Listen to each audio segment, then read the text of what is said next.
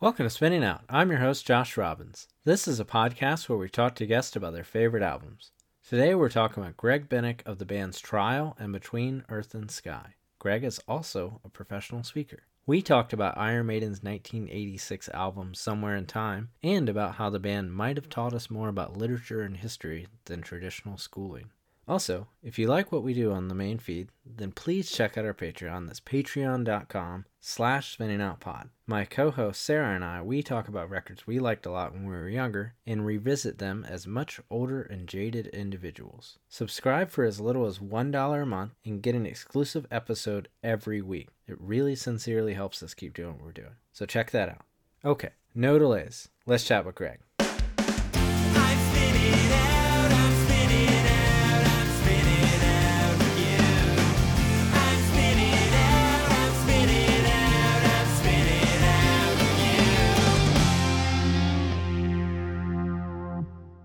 Hey Greg, how's it going? Uh, It's going well, and that's kind of an exaggeration because I'm a little tired today, and I have been tired uh, for a few weeks now. Um, I just kind of overworked and overdid it for a while, and I'm in recuperation mode. So you're catching me at about I don't know. I feel like I feel like 40% of norm, but uh, we will see how it goes, and I'm sure that uh, that's going to pick up a bit, meaning my energy level will improve as we talk about Iron Maiden today.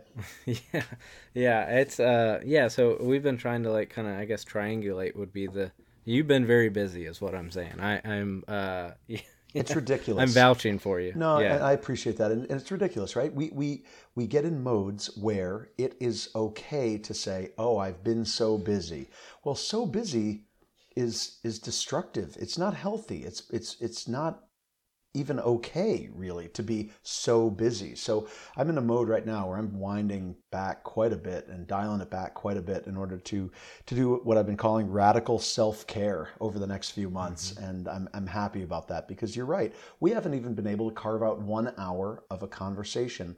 Um, worth of time from my life. That's ridiculous. That shouldn't be, especially when we're going to be talking about something that we both love, right? Why Yeah. shouldn't we have been able to prioritize this better? So I take full responsibility for that, and the idea of being busy is overrated. yeah. It's often not fun. Yeah. Yeah. Uh, so what we were talking about today, we're talking about Iron Maiden's album Somewhere in Time. It came out September 29th, 1986. It's their sixth album and it was certified platinum.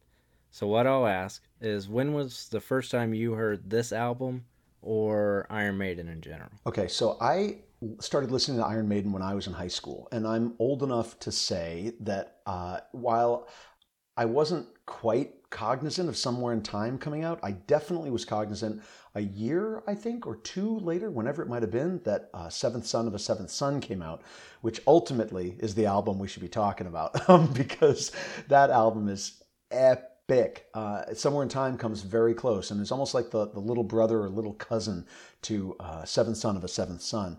But I do remember Seventh Son of a Seventh Son coming out and being aware of it, but uh, not entirely into it or the band. I was more focused on the hair metal bands at the time. I was really into Ratt and into Dokken and into um, uh, Motley Crue and, and just Quiet Riot and whatever else was happening at the time. And for some reason, Iron Maiden, while I was aware of them and liked them, wasn't forefront in my mind enough for me to jump all over this record uh, the second it the second it came out. Um, and it might have just been my age too, meaning I was a little bit just barely, just maybe too young to, you know, be, Yeah. be aware of it. And at the time, too, when a record came out then, not to sound like I'm a dinosaur, but when the record came out then, you had to like get somebody to drive you to a record store and purchase the record or the CD, as the case may be.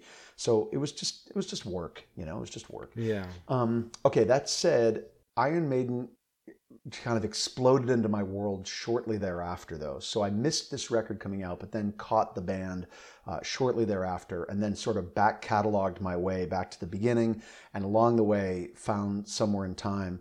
Um, but when I say along the way, I came to this particular record later in the game too. It was other records that caught my attention.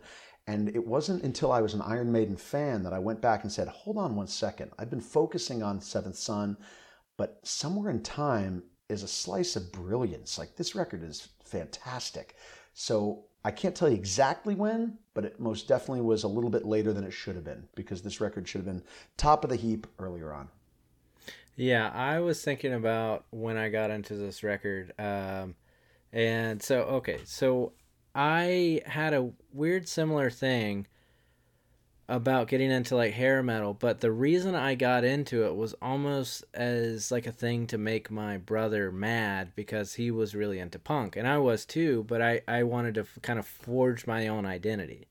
So I started buying like at that point, like I would go to like Walmart or whatever it was and get like power you know it'd be like hairband classics or something at that point you know and then so i was really into that and it just like drive my brother crazy like but i you know i also liked it. You know i liked Ratt. I liked you know even like down to like winger and stuff like that it was it was something like it's like i didn't land on it completely and i think i was going towards metal but i was like no this is my personality. Uh you know some things like certain punk bands kind of like turn me off on liking punk and I feel like I've I've I like them a, I can understand them a little bit more now but things like exploited and whatnot I was like I don't understand this as a kid you know Right. um, and so then kind of in that journey uh, Brave New World was coming out Mm. and I was like, "What is this?" Because I think it was like a friend that you know, like we were watching skate videos, and they also were like, "I have this CD," and I was like, "What is this?" Because it kind of had that feeling of hair metal stuff. It does all the things, but it has so much more power Yeah. to it. Then so it almost feels like I discovered it when it came out because I was like having those same conversations around like punk and the hair metal. I guess it almost would have been different for a lot. It would have been hair metal into punk for a lot of kids, I guess, older than me Sure. you know so then that kind of led me like you were saying i didn't get into somewhere in time right away because i didn't even know where i would have listened to it at that point you know it was Right. kind of like i had brave new world because i had a friend gave it to me you know and that led to rock in rio. And i believe the first iron maiden cd i ever bought was their 2003 album dance of death. Oh wow, this is But- really interesting. Okay, this is an unusual Iron Maiden trajectory. Yeah, and then essentially another friend was like, "Yeah, it's cool, you know, you know about like Rock in Rio and Dance of Death, but it was like you gotta listen to Somewhere in Time," and gave me their Somewhere in Time CD, and by happenstance, and I feel like it fits perfectly. I had like a 1984 trans 1984 Trans Am, and I would just drive around blaring the Somewhere in Time, and it just everything felt perfect. You are you are uh, like a, what's the word? Like like not an icon, like a. Uh, you're exact. You were exactly listening to it exactly as it was intended. Exactly.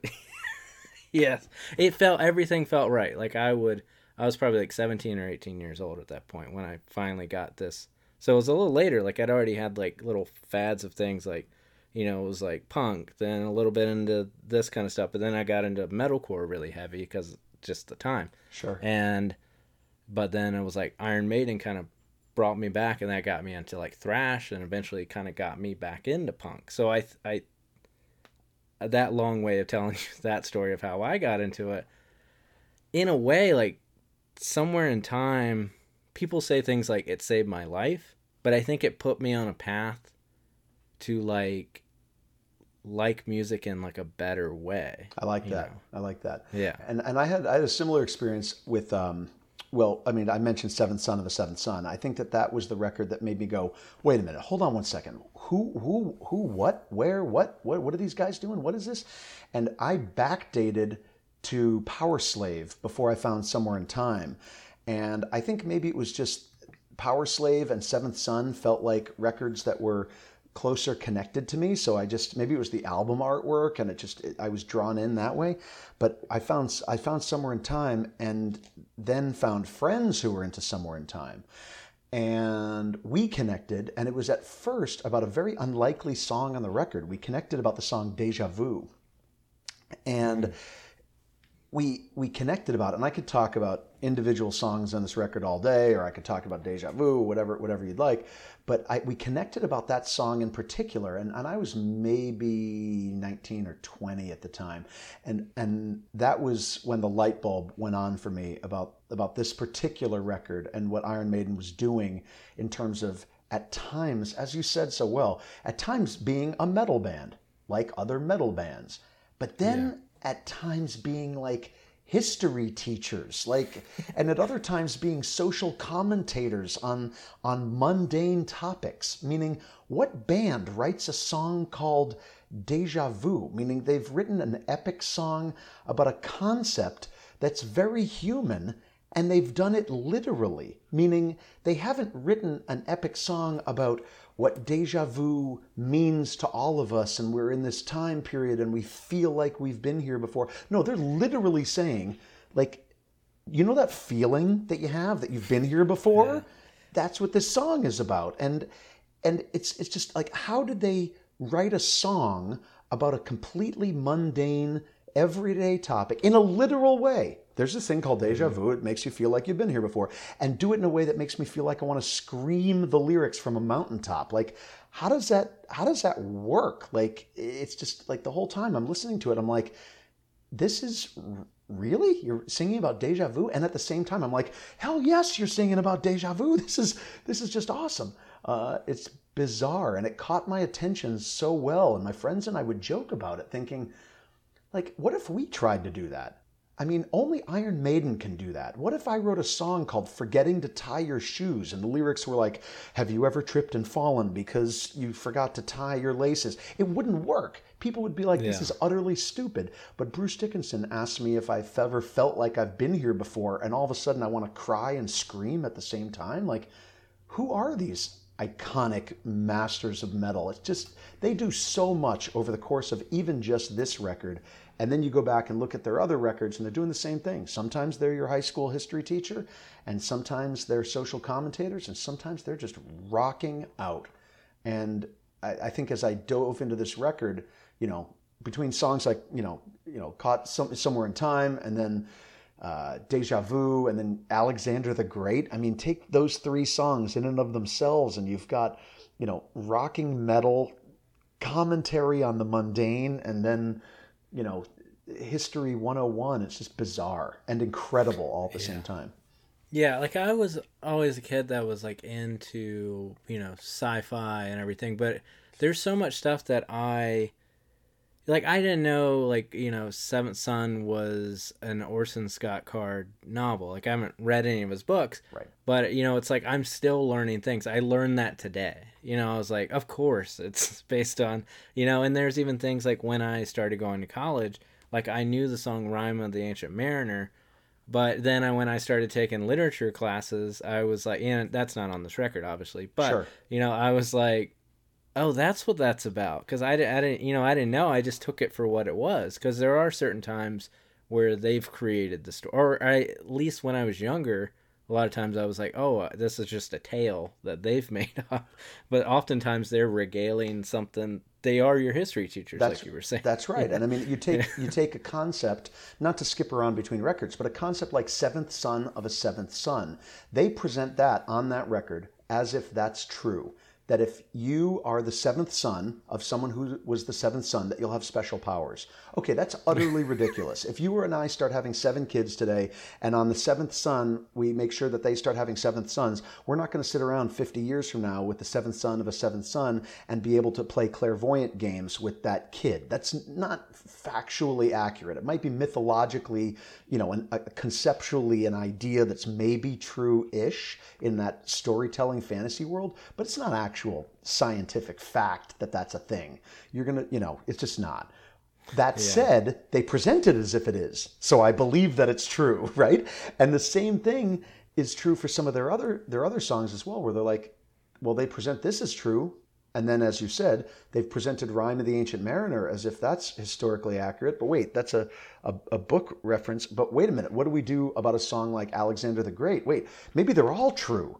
And then you just get swept you get swept up in that. And I mean, again, going back to just their talent, which we've barely touched on, Yeah. listen to Rhyme of the Ancient Mariner. And again, not to skip around on records, name me one other band that can use the word albatross as a lyric. Like, please, come on now. This is, they get away with things that no one else can get away with because they're so literate and because they're so smart and so unbelievably talented. And great songwriters and, and all of it. So yeah, basically the bottom line is if you want to learn about deja vu or history, mythology or fantasy, Iron Maiden's the place to go.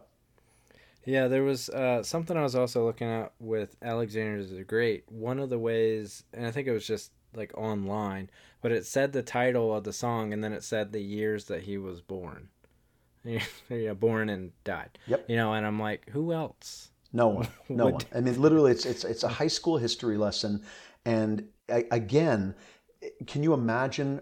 You know, we mentioned other bands. Can you imagine Ratt or Dokken writing a history song? Like, what are they gonna have a song called "The Union Army" and it's about the Civil War? You know, it's just you know, the song's called you know, I, don't even know, like you know, Prohibition, and it's gonna be or, or the Great Depression. But Iron Maiden could write that song and more. And the thing is, realistically, I didn't pay much attention in high school. I did okay, but I definitely wasn't, you know, valedictorian of my class. I learned a lot of history from Iron Maiden. I mean, listen to the song Alexander the Great. Read the lyrics to Alexander the Great, and this isn't a poetic approach to Alexander's life. It's like he's reading me a history book when I listen to the lyrics. It's like Bruce Dickinson is teaching us actual history by giving us dates and the names of battles and the names of kings and the names of conquests and doing it all at the same time as I want to, you know, headbang and just get excited about a, a band. It's Yeah. unbelievable. No, no other band, no other band does this. I mean, bands You can- yeah. try to, but You- it's just not the same. You could be a fan of Iron Maiden and even not even realize that they're doing all of that because it goes down so smooth. I don't necessarily need to. Uh, I I don't even need to get Alexander the Great out of it. It's just a good song. That's right. You know, like I feel like, you know, I've done another episode about Rush, and as much as I appreciate them as a band, they will take you on a journey, and I feel like you'll feel a lot of it.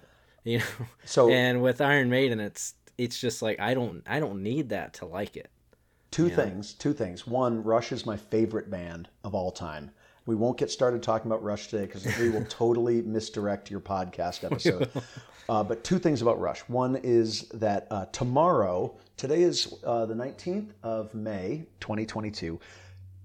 Tomorrow, or maybe the day after tomorrow, actually, the, the day after tomorrow, Saturday, Alex Lifeson is selling his guitar collection at auction in New York City. Look up Julien's Auctions, and if people are listening to this after the fact, look up Julien's Auctions and look through their auction archives, if you're listening to it after the fact, of course, um, for Alex Lifeson's sale in New York City. He's selling all of his guitars. It's absolutely that's amazing. insane. But this, and the second thing is, you're absolutely right. Like, there's a band that can take you on a journey like that.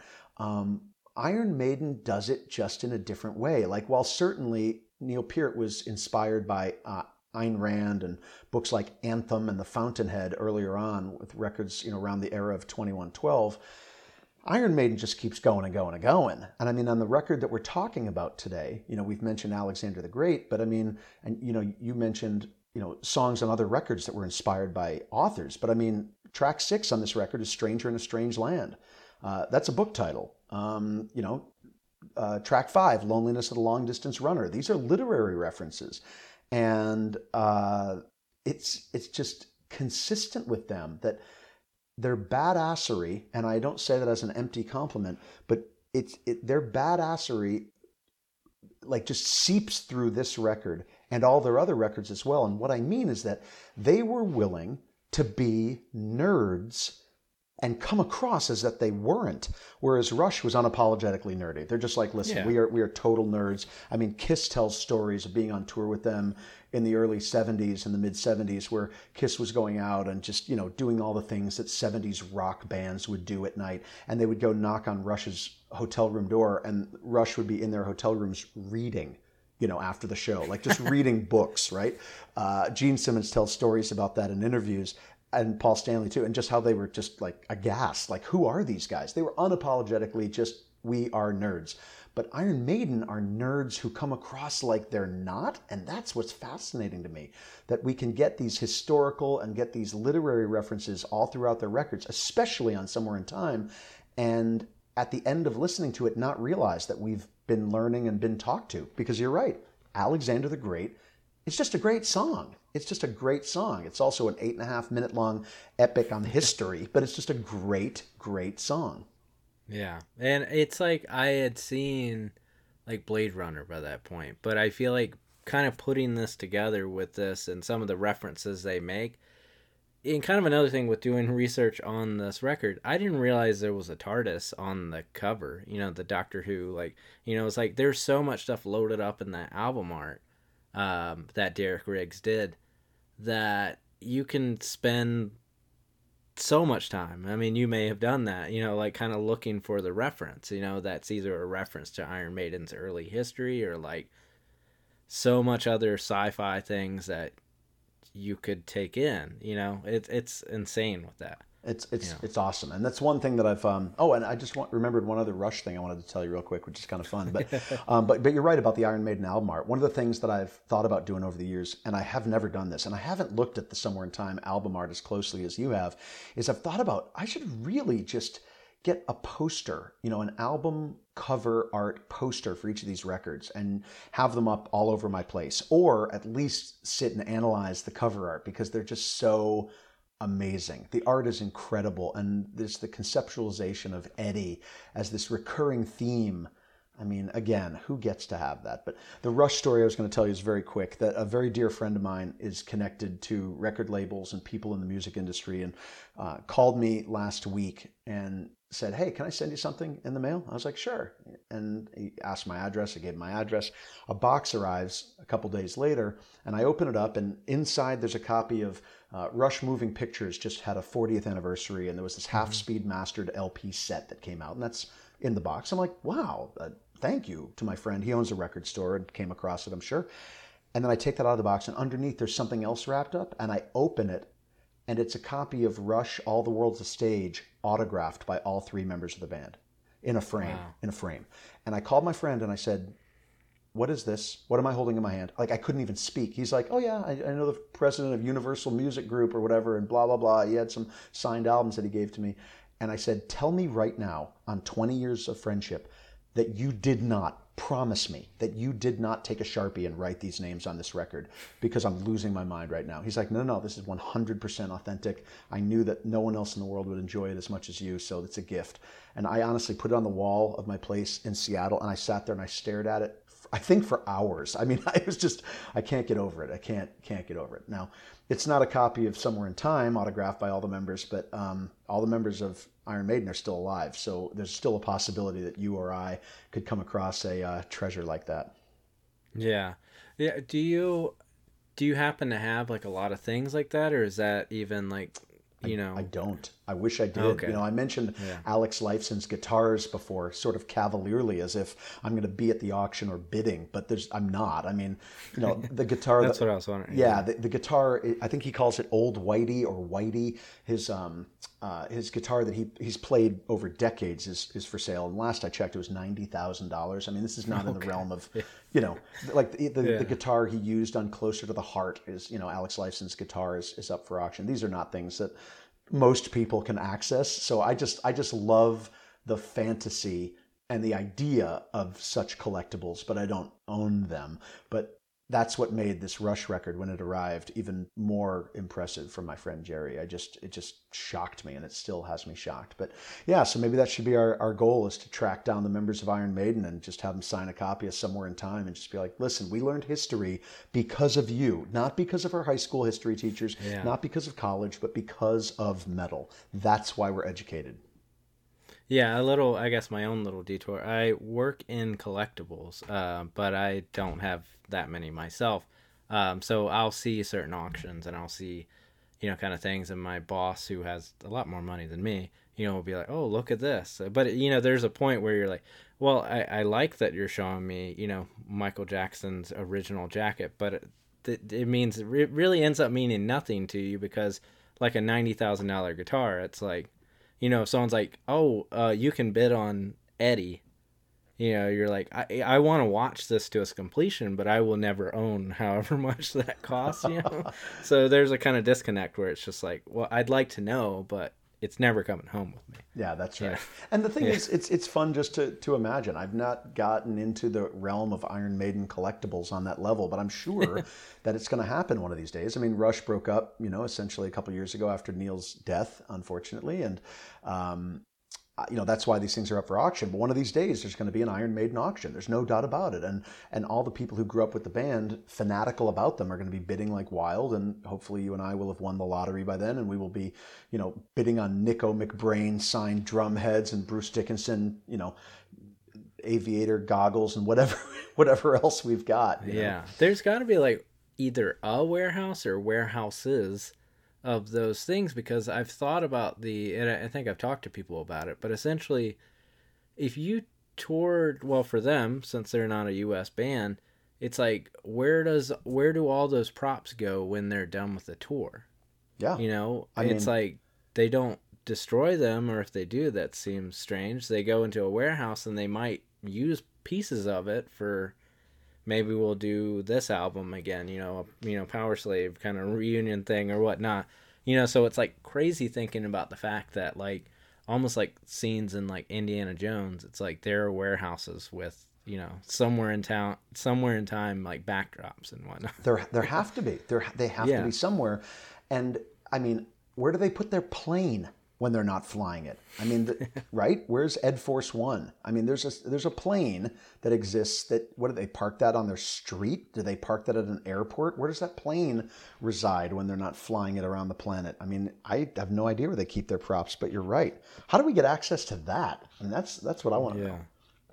Yeah, like its own like docu series of like them going through the catalog of it. You know. That would be fascinating. It would just be un- unbelievable. I, Yeah. I recently, not to change topics, but I recently saw Bruce Dickinson do a spoken word set in Seattle. Uh, some friends and I went down to, to see him, and it was pretty interesting. That you know he, he did about two and a half hours, I think, of stand up comedy. Essentially, it, it wasn't as much what I wanted from it and what it was were different. And it doesn't mean that what it was was bad. It just wasn't what I expected. And what it was was stand up comedy. And he was making jokes about Jeffrey Epstein and he's making jokes about everything in the world, like a social commentator. What I wanted him to do was walk out on stage with a microphone and say, Good evening. Anybody have any questions? And then all the Iron Maiden heads in the audience would raise their hands with questions and he would just answer them. It all was very, very scripted. Um, but overall, it was um, it was it was still pretty interesting and pretty cool to see this guy out of context in a way, doing funny commentary and telling Iron Maiden tour stories at times and historical band references and, and, and going through that. It was pretty interesting to see, uh, and it made me wish that other people would do the same thing. Meaning, I would gladly pay to see Geddy Lee spoken word, or you know, for that matter, you know. Stephen Pearcy from Ratt spoken word, or Nikki Sixx, or whomever you know, whoever our Yeah. icons are, and uh, it was it was fascinating. Just the fact that he did it was was pretty cool. Did you get to ask any specific questions about, or did people get to ask like their kind of one question, like I don't know, like where do you keep Eddie? Yeah, I mean, ye- like yes, that people get to. yes and no. Yes, no, I didn't. Yes, people did, but I wonder how pre-planned some of those answers were. Meaning, there was a table in front when you walked in that where you could write down your questions and you could submit them, and then he- was seemingly, supposedly going through those backstage and answering some of those questions. I got the sense that some of them were pre-planned. Um, I'm not sure, and I talked to people who saw him on other nights of the tour, and they said that there was different questions. So maybe they weren't pre-planned. It's just his answers were so well scripted, and it could very well be that some questions come up again and again and again, right? Um, so it, I'm not sure, but there were some audience questions. I just, I honestly wanted it to be more freeform, with people literally in the audience raising their hands, and a night of Q and A with Bruce Dickinson, in the same way that Ian MacKaye does these Q and A events, where he literally walks out on stage and says, "Good evening. Does anyone have any questions?" And then three hours later, the evening is done after people have asked him 101 questions about Fugazi and Minor Threat and you know everything and uh, Dischord records and whatnot. I wanted I wanted Bruce Dickinson to follow in the footsteps of Ian MacKaye. I, thought, I think that would be a, a much more effective tour. And if anyone could kind of pander to the crowd, it would be him. Oh, yeah. Bruce Dickinson Yeah. can work a crowd. So I feel like answering people's questions and making it, you know, a thing, yeah, Well, and that's yeah, because here's another thing is that if you listen, you you know, you mentioned uh, Rock in Rio. If you listen to enough Iron Maiden bootlegs, and the one thing that I do collect, and I, there's no f- physical reference of them. I, I at this point I, I've downloaded and ripped them sometimes from old Yeah. CDs and even cassettes. Is is bootleg shows. I, I get just wild about them. Specifically, I mean Rush. I've got hundreds, but there's a good handful of Iron Maiden ones. And if you listen to Iron Maiden shows, not even ones that have been officially released, but shows just your run of the mill everyday show, not necessarily, you know, Rock in Rio or whatever, but you know, Iron Maiden in Toledo, um, Yeah. whatever. He's funny. He's genuinely funny on stage, and and and so that is to support the idea of him doing this stand up comedy thing because he works the crowd and he's funny and he works them well and he definitely knows how to uh, tell a joke, tell a story, and he's quite good at it. So. Um, I would recommend that people dive into um, the Iron Maiden back catalog of live shows. If you can just, I mean, there's tons on YouTube. Just look around and you'll find them. And he's quite entertaining. He definitely is. Yeah, I I'm always like afraid to kind of look too hard on like the personalities of the older rock bands that I like because I don't want to find out something. you know, but I don't think I've heard anything that kind of like gives me pause, you know? Like I I know I'd still come out of it an Iron Maiden fan still, but I'm like I don't want to I'm like I don't want to know if he's, you know, bad in some way, you know, Yeah. in quotes. And, and I'm Yeah. sure that I'm sure that I mean everyone everyone uh, who would who would dive into their their uh, rock star hero icons from the 70s or 80s, I'm sure is going to find some level of illicit drug use and just ridiculous, awful something or other somewhere along the way. Uh, but no, I too haven't heard anything about the members of Iron Maiden that would that would give me pause enough to think that they are evil people. Um, and maybe that's just hopeful. I mean, but you know, it all depends on what your evil is, right? I'm sure that they eat meat. I'm vegan. Is that going to offend Yeah. me? You know, enough to not listen to the band anymore? I'm not sure. I mean, I'm sure they drank. I don't drink. Is that going to make me not want to listen to the band anymore? I mean, probably Yeah, not. I mean, in fact, definitely not. I'm still going to be, you know, rocking out to all these records over time. Yeah. Yeah, I was um also one thing that was interesting is kind of like how they went into this record. I think it was like they they did a huge tour off of the previous record. I think it was like 330 days, like 187 shows uh was what they played. So they were exhausted. So up to this point this was the first record that didn't like come out the next year Right. you know and then what they did first for what i was reading is like bruce dickinson presented songs and it seemed like they were like no we're not doing these because he it sounded like he wanted to do almost like an acoustic record or just one that was like different vibe than the previous ones which i think they accomplished but not in the way that i think that he wanted. Uh, and i think that's where he started like kind of bringing songs like well that ends up later but like bring your daughter to the slaughter. So i wonder how many of those songs kind of had like an acoustic kind of early thing that you know so i don't know if you know anything about that like the genesis of kind of going into somewhere in time I, I don't. I mean, I know a bit about the fact that they did um, the the tour. uh, It was on uh, the Power Slave was the was the album that came out before this, and I can't remember the name. What was the name of the, that world tour? There was some immense tour. The- I mean, the immense tour that you you mentioned. It, it had a name Yeah. in and of itself. But but yes, I do remember hearing that they were exhausted after after playing whatever it was. You know, a year's worth of shows. Uh, I didn't know about the acoustic versions, and I'd be very curious to hear about that. Well, I mean, it's true of any band, right? You're going to play demo versions of songs. And in my mind, Iron Maiden is brilliant enough to say, hmm, we should do a record. Let's start off with this song. And then they just write it like in the studio that day. They don't rehearse it, they don't, you know, practice it, they don't have demos. They just create it on the on the fly. And what we're listening to is the live recordings of their jam session because they're that brilliant. But that's not the way it works right? The way it works is that somewhere along the line someone had a riff and came to the other members of the band who built on that riff who added a part who created a lyric who created a song and, and that sort of thing. And these hap- these things happen over time and over process but i haven't heard anything about the the songs that were part of the process or the versions of the songs that were part of the process. That'd be fascinating to hear Yeah, I am trying to think of what reference it was, but it was something like that had happened. I think on well, actually, I do remember. he wanted it to be almost their physical graffiti. Wow. Like, yeah, that's what he's been quoted as kind of saying. Like, that's what he envisioned. Like, kind of show people another side of us so that people won't just expect us to kind of put out the same type of gallopy, you know, uh, new wave of British heavy metal type thing. Yeah. Like they then that sort of allows them to kind of go back and you know, and I don't know if they've really I guess they've been able to do that and I think that this record kind of pushed it in a way that probably he wasn't he wasn't thinking in that direction and I think when they put it together like put he also said that no band that he's in will have synth and That's is awesome. what he was quoted That's as saying. awesome. Like there was like a video of it, and you know it's not like they're playing keyboards, but they use like guitar synth pedals, and it's obviously all throughout this record. So I think that's kind of funny if it's like that's like a weird band tension in a way. You're like, oh, you said we're not gonna have synth because they do have those kind of dynamics that they're kind of often button heads,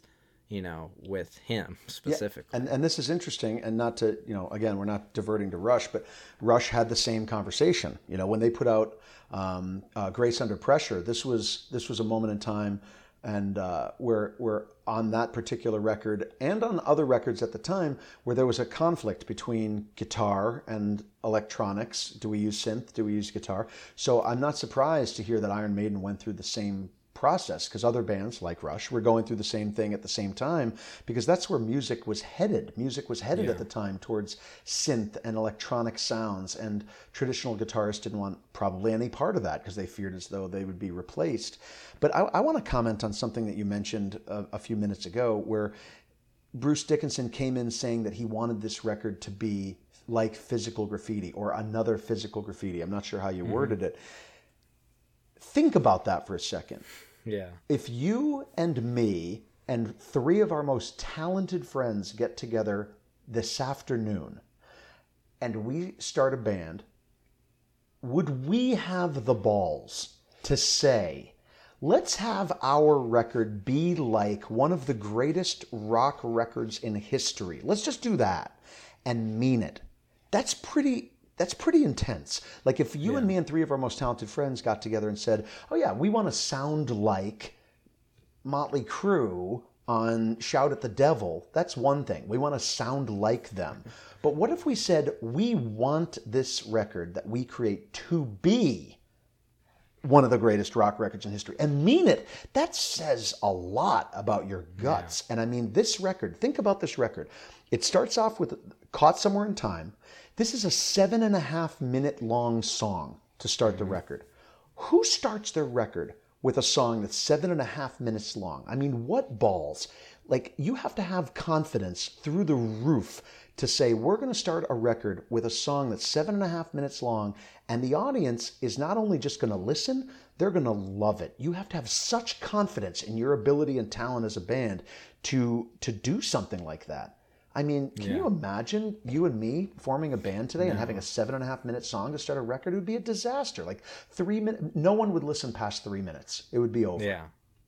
Yeah, I mean it's like I feel like we know types of bands. Like what I think of when I think of like starting a record with like a seven minute long song, I, I do think of like Neurosis, you know, which is like a good example of it. But I also think of like may I feel like Lungfish would do it. But they're they're often doing that as a conflict to the audience. And we're not you know, and so if you're a certain type of person, you want that, but not in the same sense as like Iron Maiden. Right, because You know, like yeah. Iron Maiden is writing for a totally different audience. I mean, Yeah. you know, Sleep, the band Sleep, has come out on stage before and said, "Hello, we're Sleep. This is our last song," and then played Dope Smoker, and that's their whole set. Okay, Yeah. and I would I would clamor my way through whatever it took to get into that room to see that that happen, right? Because I love that band, I love that record, and um, but but Iron Maiden's writing for a different audience. Sleep Mm-hmm. is writing for an audience, you know, who 30 minutes in are going, wow, man, this riff's pretty cool. And it's the same riff that's been playing over and over again. And Yeah. in fact, I've got a funny story. I was out with a friend of mine years ago in Seattle one night, and we were getting, uh, uh, I think it was vegan ice cream somewhere on, on Capitol Hill in Seattle. And uh, she's not into metal at all. And we're standing there, and in the distance, we hear um, a band playing. And she's like, "Is that band playing the same riff over and over again?"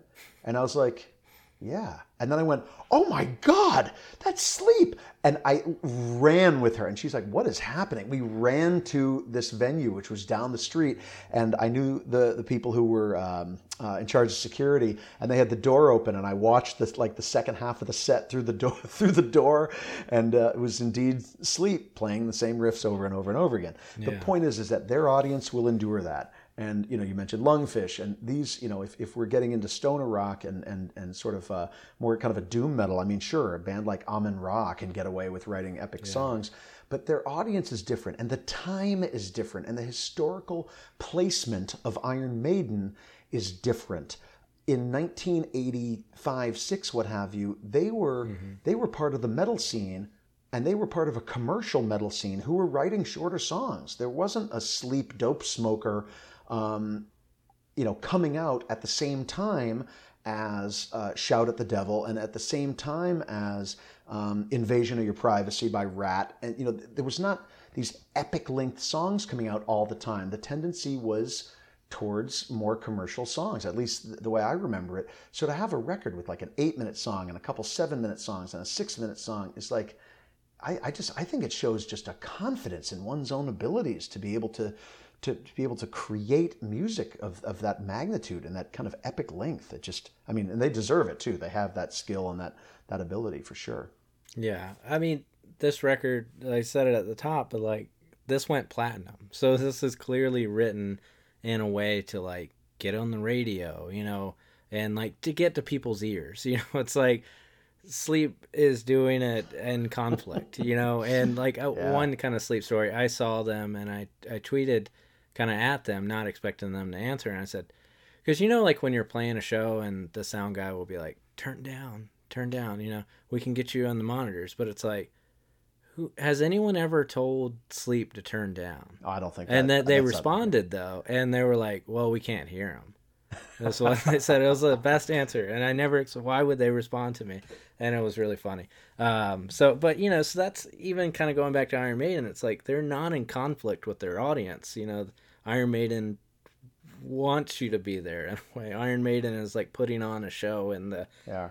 old fashioned way of putting on a, on a show. Like this is meant for the biggest stage and the biggest lights and all of those things. So yeah, to start a record with a seven and a half minute long song is very ballsy. Yeah, it is, and, and and they're also they're writing songs on this record which are meant for the arena. They know where they are. They know what their market is. You said it very well. These they're writing for ears. They're writing for people to hear this, and they are writing songs that are intended to be um, sing-alongs. I mean, they're you know they're literally entitled. You know they're they're they're writing songs that are in um, that are intentionally for arenas. I mean, listen to a song called, you know, like like Heaven Can Wait, for example, not called, but listen to Heaven Can Wait, and I mean that whoa whoa,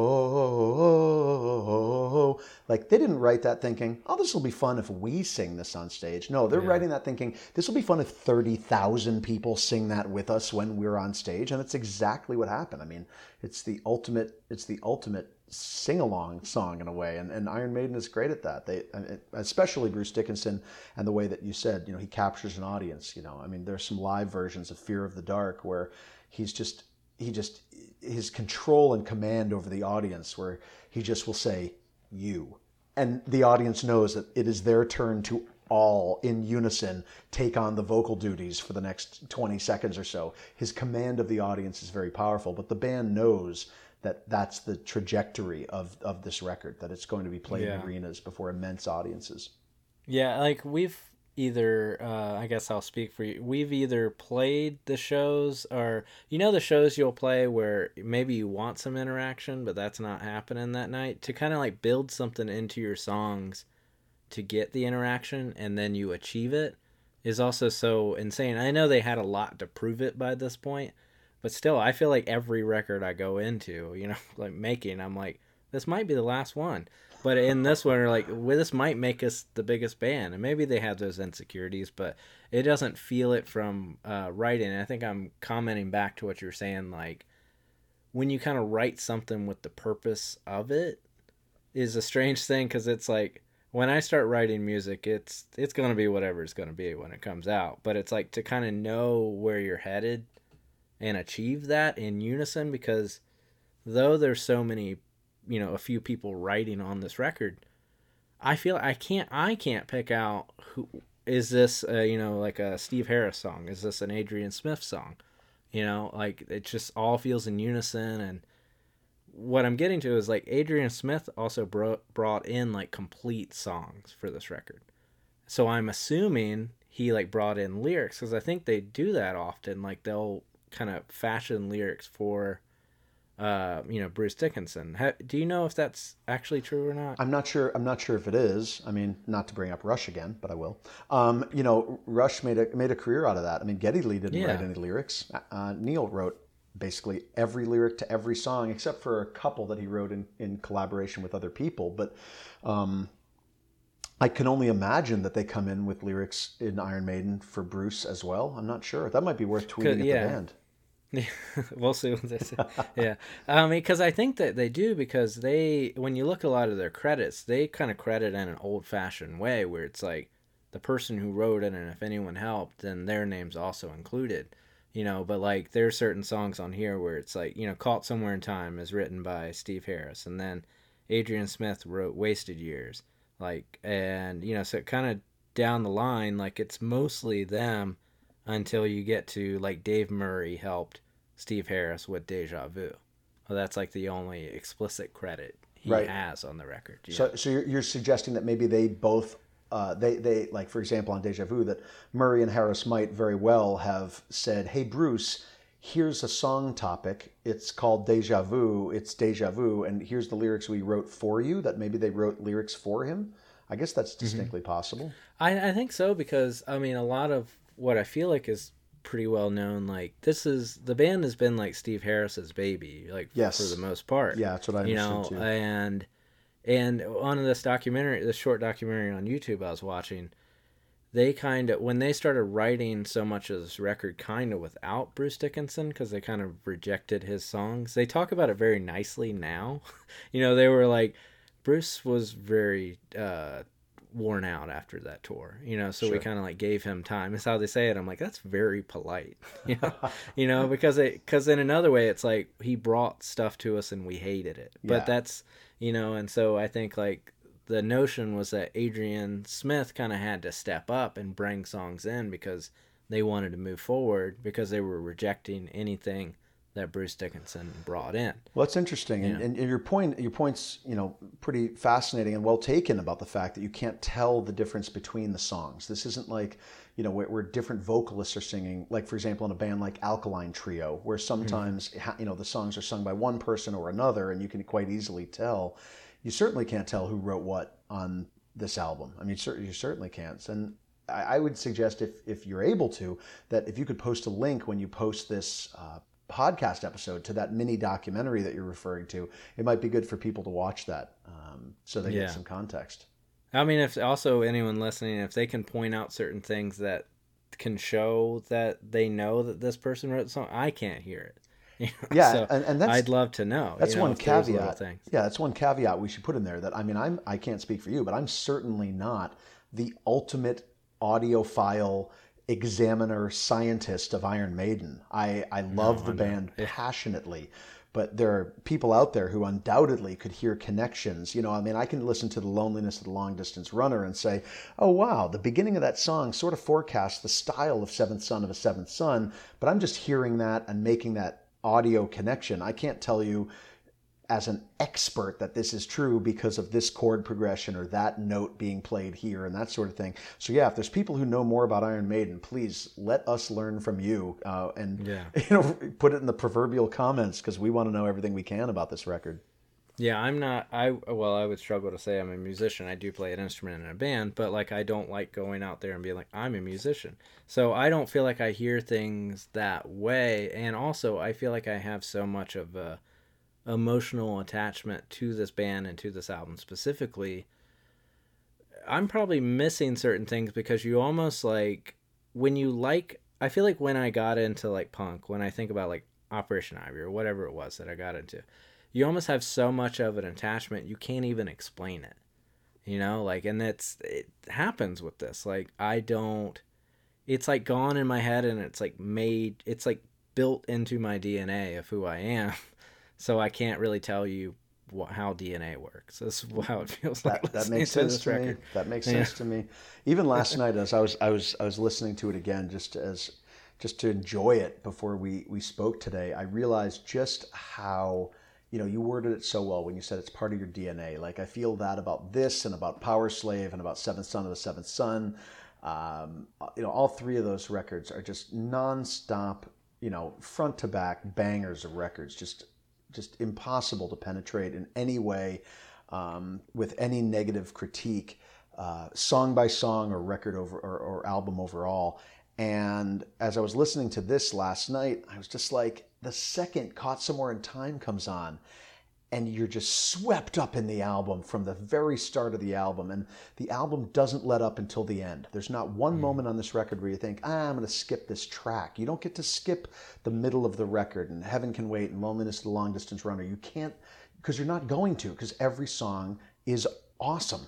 And as the record started last night, I'm excited and I'm driving down the highway and I'm listening to Caught Somewhere in Time. And I got so swept up in it that I, I started to sing along. And, you know, I can sing hardcore, hooray for me. Like, I mean, who cares? That, and, you know, as the, as the saying goes, that and, and four bucks buys me a, a latte or whatever. you know what I mean? Who cares? It's worthless fact. But the point is, is that I started to sing. And if you want to try to sound like a total ass, uh, try to sing along, sincerely sing along to the chorus of Caught Somewhere in Time. Just try it.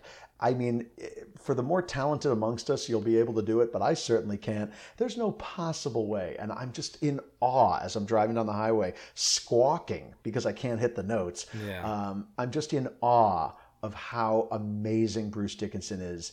You know, I mean, all the things that he does, and here I am just going to fanboy idolize the guy. But I mean, you know, an Olympic level fencer and a 747 pilot and a historian and a singer, and not just each of those things, but awesome at each of those things. And that shines through on this record. And from the start of the record, uh, from the, from the chorus of "Caught Somewhere in Time," where he's just he's just belting it out and hitting these notes. And again, if you want to try it to sound completely silly, go go sing along with that and actually try to hit the notes. And uh, good good luck. I mean, it's like a drawn out note and it goes up like that's you know and that's about as you know, yeah it's like on. it keeps kind of going up and it's insane and i saw them i think it was 2018 and i had never seen them before uh but you know so it's like big stage. Uh, Sure. the opener for the show was uh ghost.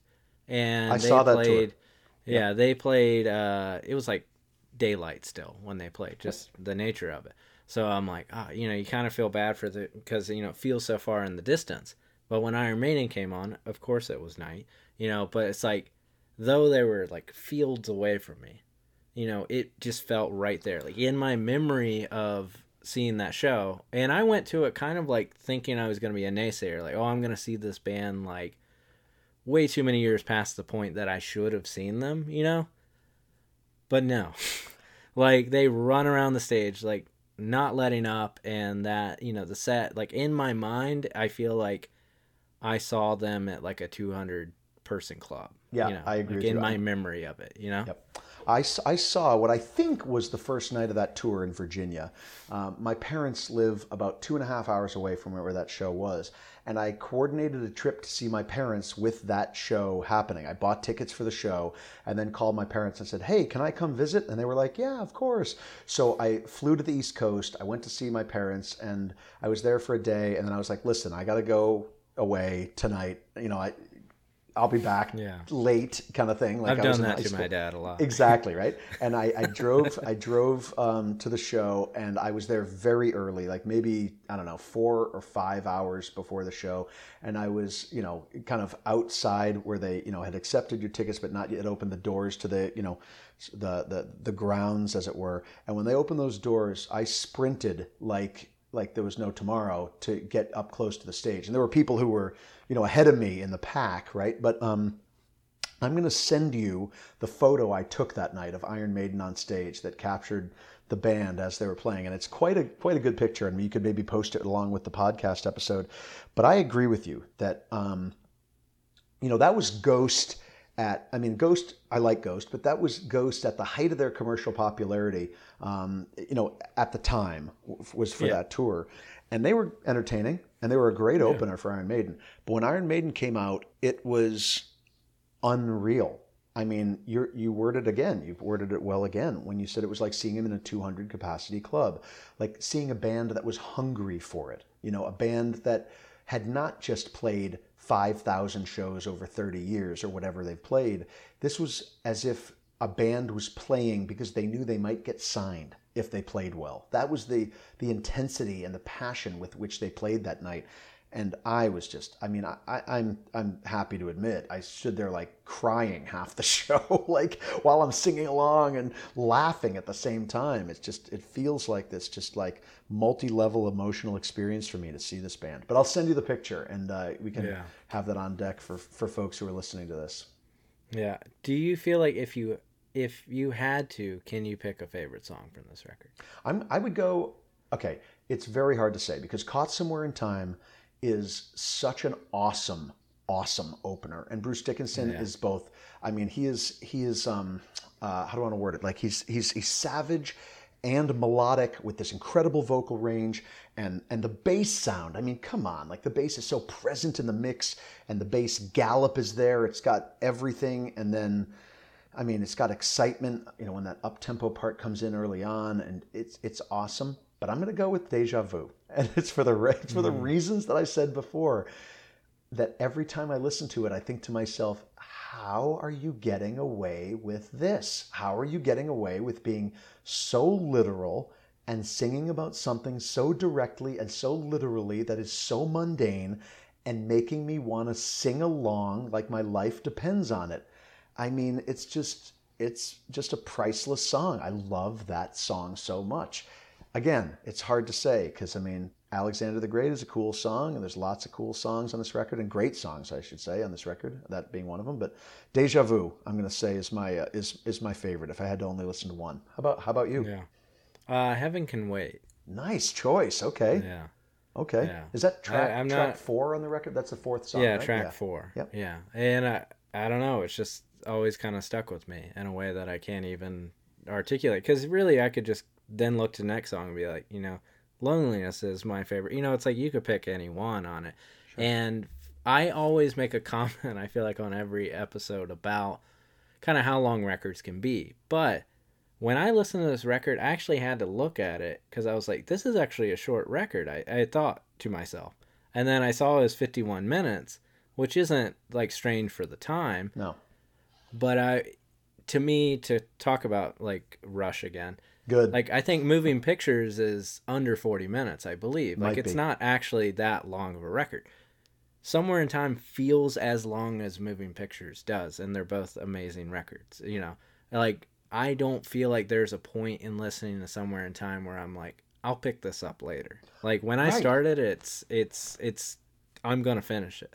Yeah, and, that, and that's what I meant too. That you know, you, you start off with, um, you know, you know, caught somewhere in time, and then immediately you're into wasted years, and then you're into Sea of Madness, and the opening riff with the, with the bass, you know, the kind of slap into bass to make another somewhat obscure kind of, you know, Rush reference. Um, but you know, you're, you're you know the, the slap in the bass. Um, this is the moment where you know you're three songs in, you're on Sea of Madness, and this is the moment where you go, oh my gosh, this record is going to rule. And, you know, Yeah. usually the band opens with, not the band meaning Iron Maiden, but a band will open with the hit.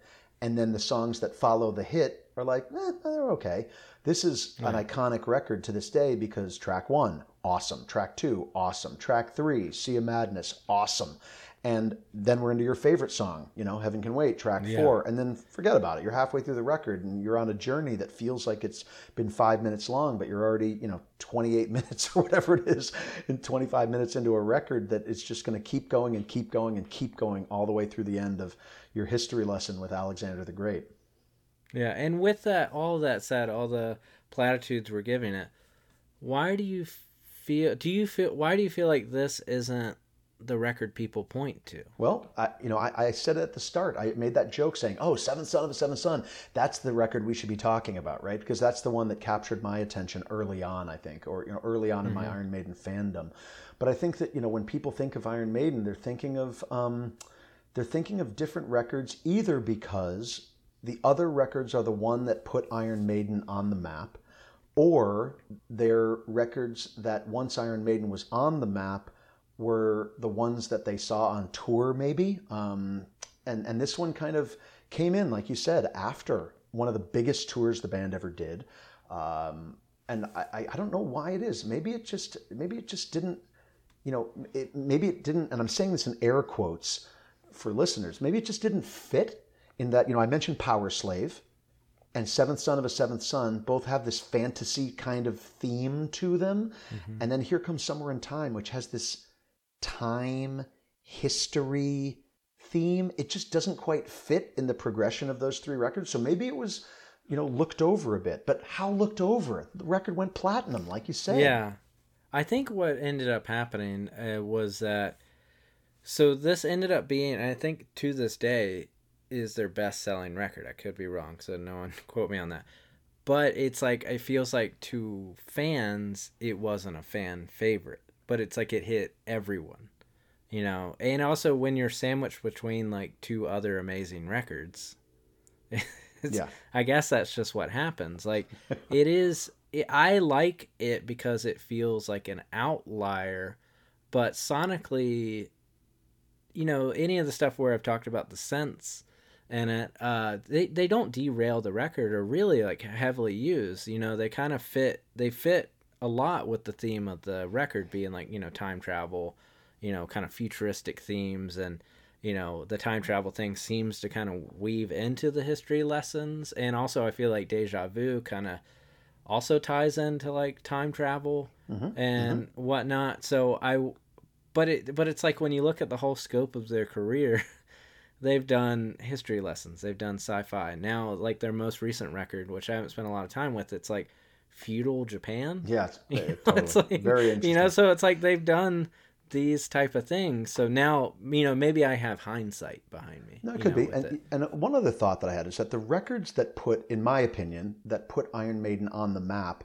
certainly predated my time listening to them. But uh, Number of the Beast and Piece of Mind seem to be the records that kind of old school metalheads turn to when they think of Iron Yeah. Maiden, right? So, and then, and that doesn't just mean that people from that generation listen to them. We listen to those records too.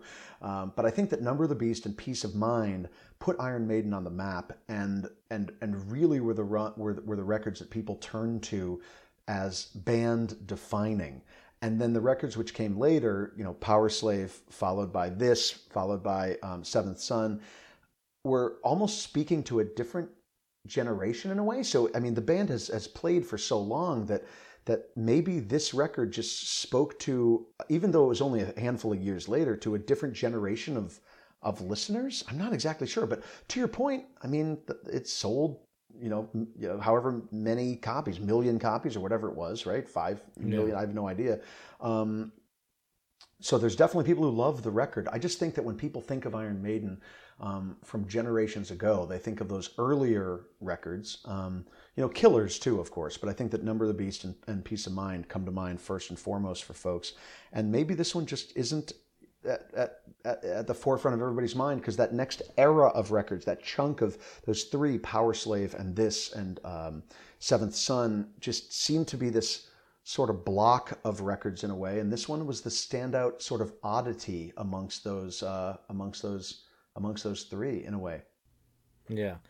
Well, uh, I guess a question that have you ever met anyone that prefers Blaze over Bruce Dickinson? That's a tough one. I, I haven't um, because I wouldn't talk to them anymore uh, after. no, I'm kidding. I mean, Blaze Blaze uh, has moments. You know, I mean, He had ba- he had impossible shoes to fill. Yeah, impossible, impossible, impossible shoes to fill. There's just no way. Um, but there, there are there are at least one if not two tracks from the Blaze era that Iron Maiden still plays on tour. I think they play "The Clansman" is a Blaze song, Yeah, right? that is a Blaze era Um, song. and I'm trying to think if there's another one. Um, but you know, this guy, it, it's it's impossible. I mean, you know, I, I was in in Europe a couple years ago, and and and Blaze was playing a club at which I'd been a couple weeks before. There was a poster up for for Blaze and his band playing this, you know, 200 capacity club right? And i just Mm-hmm. thought my gosh what what this guy actually has lived quite a charmed life you know from being just a guy to being an iron maiden and then clubbing and playing the songs that he wrote with iron maiden. That sounds so cool. And you know just to be able to go out and see your true to life fans the people who are showing up who maybe preferred him or maybe didn't but just want to hear these songs in clubs for the rest of your life. Like what if you you could say, oh yeah, the songs that I wrote from Iron Maiden, my band's just going to cover those songs forever now. Who gets to say that? So yeah. even even if he isn't the the, the overall fan favorite, um, shout out to uh, to to Blaze Bayley for um, just charging forward in life and being in Iron Maiden. What a hero! Yeah, I hope he has like that good of a perspective about it because I feel like you you easily could be a person. I mean, I probably would be. That's like I you know I didn't cut it, but it's Yeah. like well you didn't cut it against Bruce Dickinson. You know, it's like it's, it's, not. it's impossible. you know, if you could have the right perspective, like that's a gift. I to mean, like give somebody. If you told me that you got to be the assistant guitar tech to Adrian Smith one night at one show, I would ask you for your autograph, okay? and Blaze Bayley got to be in Iron Maiden and write songs that have an enduring legacy for fans and for the band. I mean, come on now. Like and you're right though that you know, this is not this is not a situation where he, he even all respect due had a chance in terms of being compared i mean bruce dickinson's you know he's he's literally one of a kind one of a kind as Yeah. a human So, just kind of thinking about it, um, how do you feel like this album or Iron Maiden as a whole influenced you as you know, like a songwriter, just kind of joining bands with like you know Trial, and then even later, like how did it directly influence you? well it, it influenced me quite a bit and and I'll tell you how and why. When when Trial first formed, we, we put out a couple seven inches, which were hardcore seven inches, and then we wanted to do something bigger and better, you know, as as bands want to do as they put out an album. And in thinking about the album as a concept album, Tim um, had come to me with this idea. He said, What if all the songs were about our lives? And we wrote a, a record called Are These Our Lives, which each, each song being a you know part of that. And I went, Oh yeah, that's a great idea. And and the reason I got excited about it was because, in part, of Iron Maiden. You know, they had put out concept records. You can't listen to Iron Maiden and ignore the fact that there's full albums devoted to a feeling, an idea, as we've talked about, time, you know, with this record and and um, you know some of the others we've mentioned as well.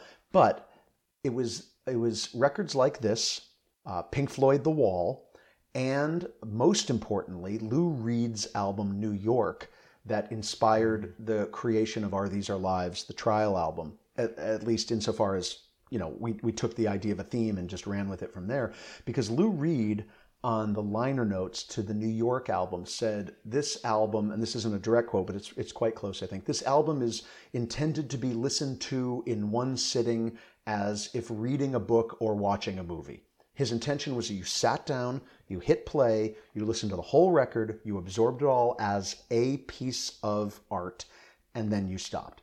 So when we were working on the trial album, that's what I thought of as well. I thought, okay, what if we could do the same thing? What if we could write a record with this idea of, of are these our lives, and each song being a facet of our lives?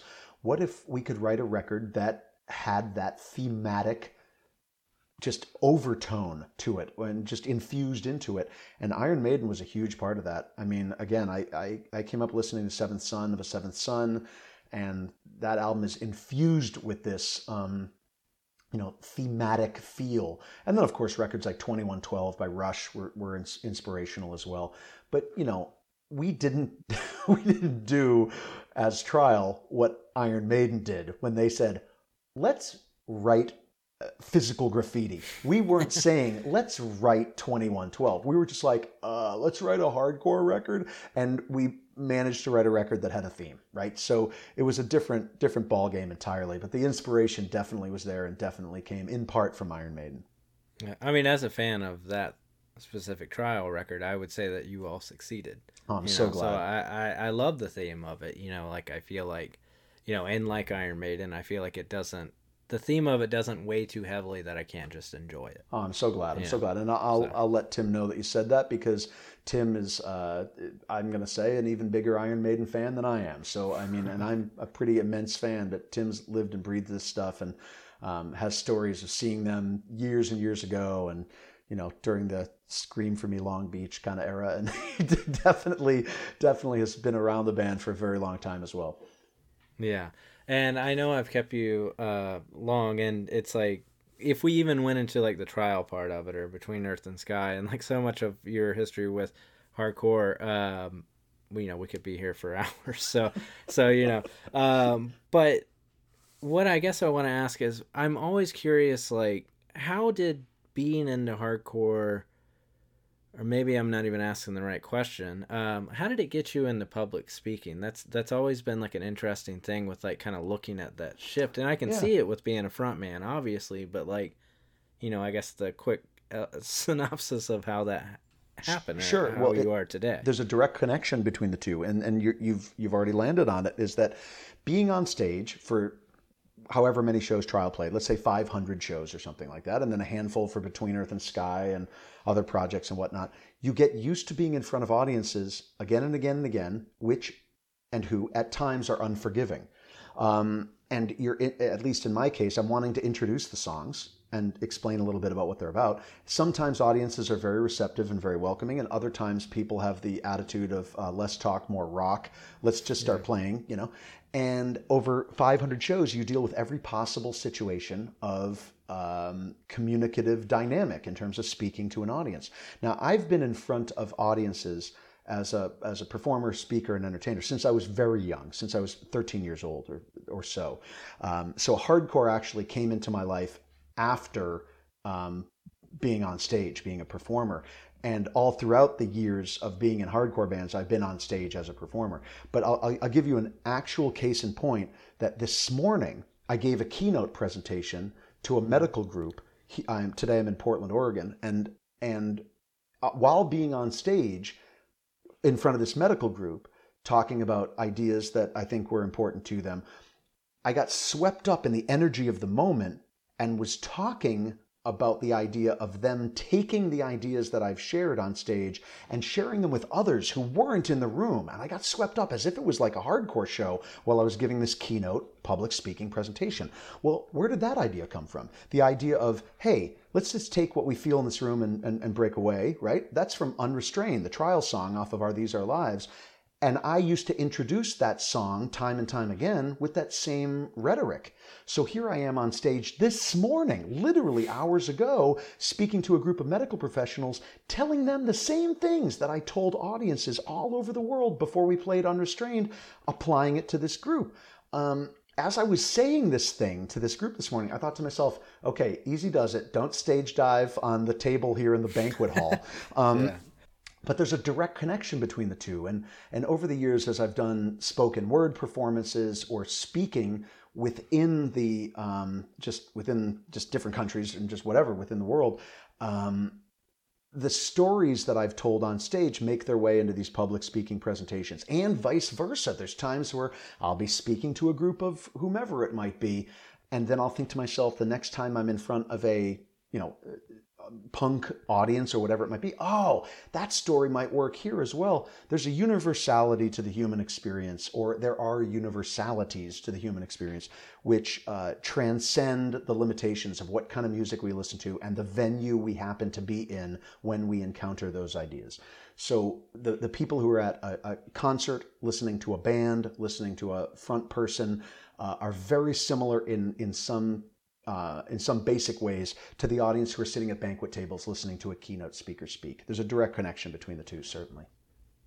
Yeah, I mean, I super appreciate you taking the time to talk to me about this. I mean, it, even that conversation, the public speaking conversation, the conversation about you know uh, veganism and straight edge, you know, things that are very important to me. Like you know, we didn't get we didn't get to have those conversations, but I'm happy about the one we had with Iron Maiden. So once again, I want to say thank you. And if if people, um, where can people find you? Sure. Yeah. Uh, they can find me um, easily on Instagram at Greg Bennick, just my name, G R E G B E N N I C K. Um, you can certainly, if you Google me, find me on the web website of the of the same name. Um, you know, that's more you know professional site, but at the same time, it's not inherently so. People can always contact me there if they want, but I'm I'm easily accessible that way. Um, Twitter is the same, and I just want to say thank you for leading the conversation around Iron Maiden because there have been countless conversations about veganism and about straight edge and about hardcore. There have been precious few about Iron Maiden. And this, when I got the request to do this, I was jumping up and down with excitement. I mean, this is fantastic. And that isn't to say that I don't want to speak about hardcore, veganism, straight edge, but even just the way I'm saying that right now, like, uh, uh, uh, I mean, we're talking about Iron Maiden Yeah. today. Like, let's let's get real. Yeah. This is this is important stuff. I assumed you had uh, you've spoken at lengths, you know, of veganism and straight edge. So, you know, um, yeah. So, so I, I, I totally get it. So, once again, I thank you. Hey, thank you. And people should feel free to be in touch anytime. I'd be happy to be in touch with any of your listeners anytime, and I look forward to that. And thanks for having me.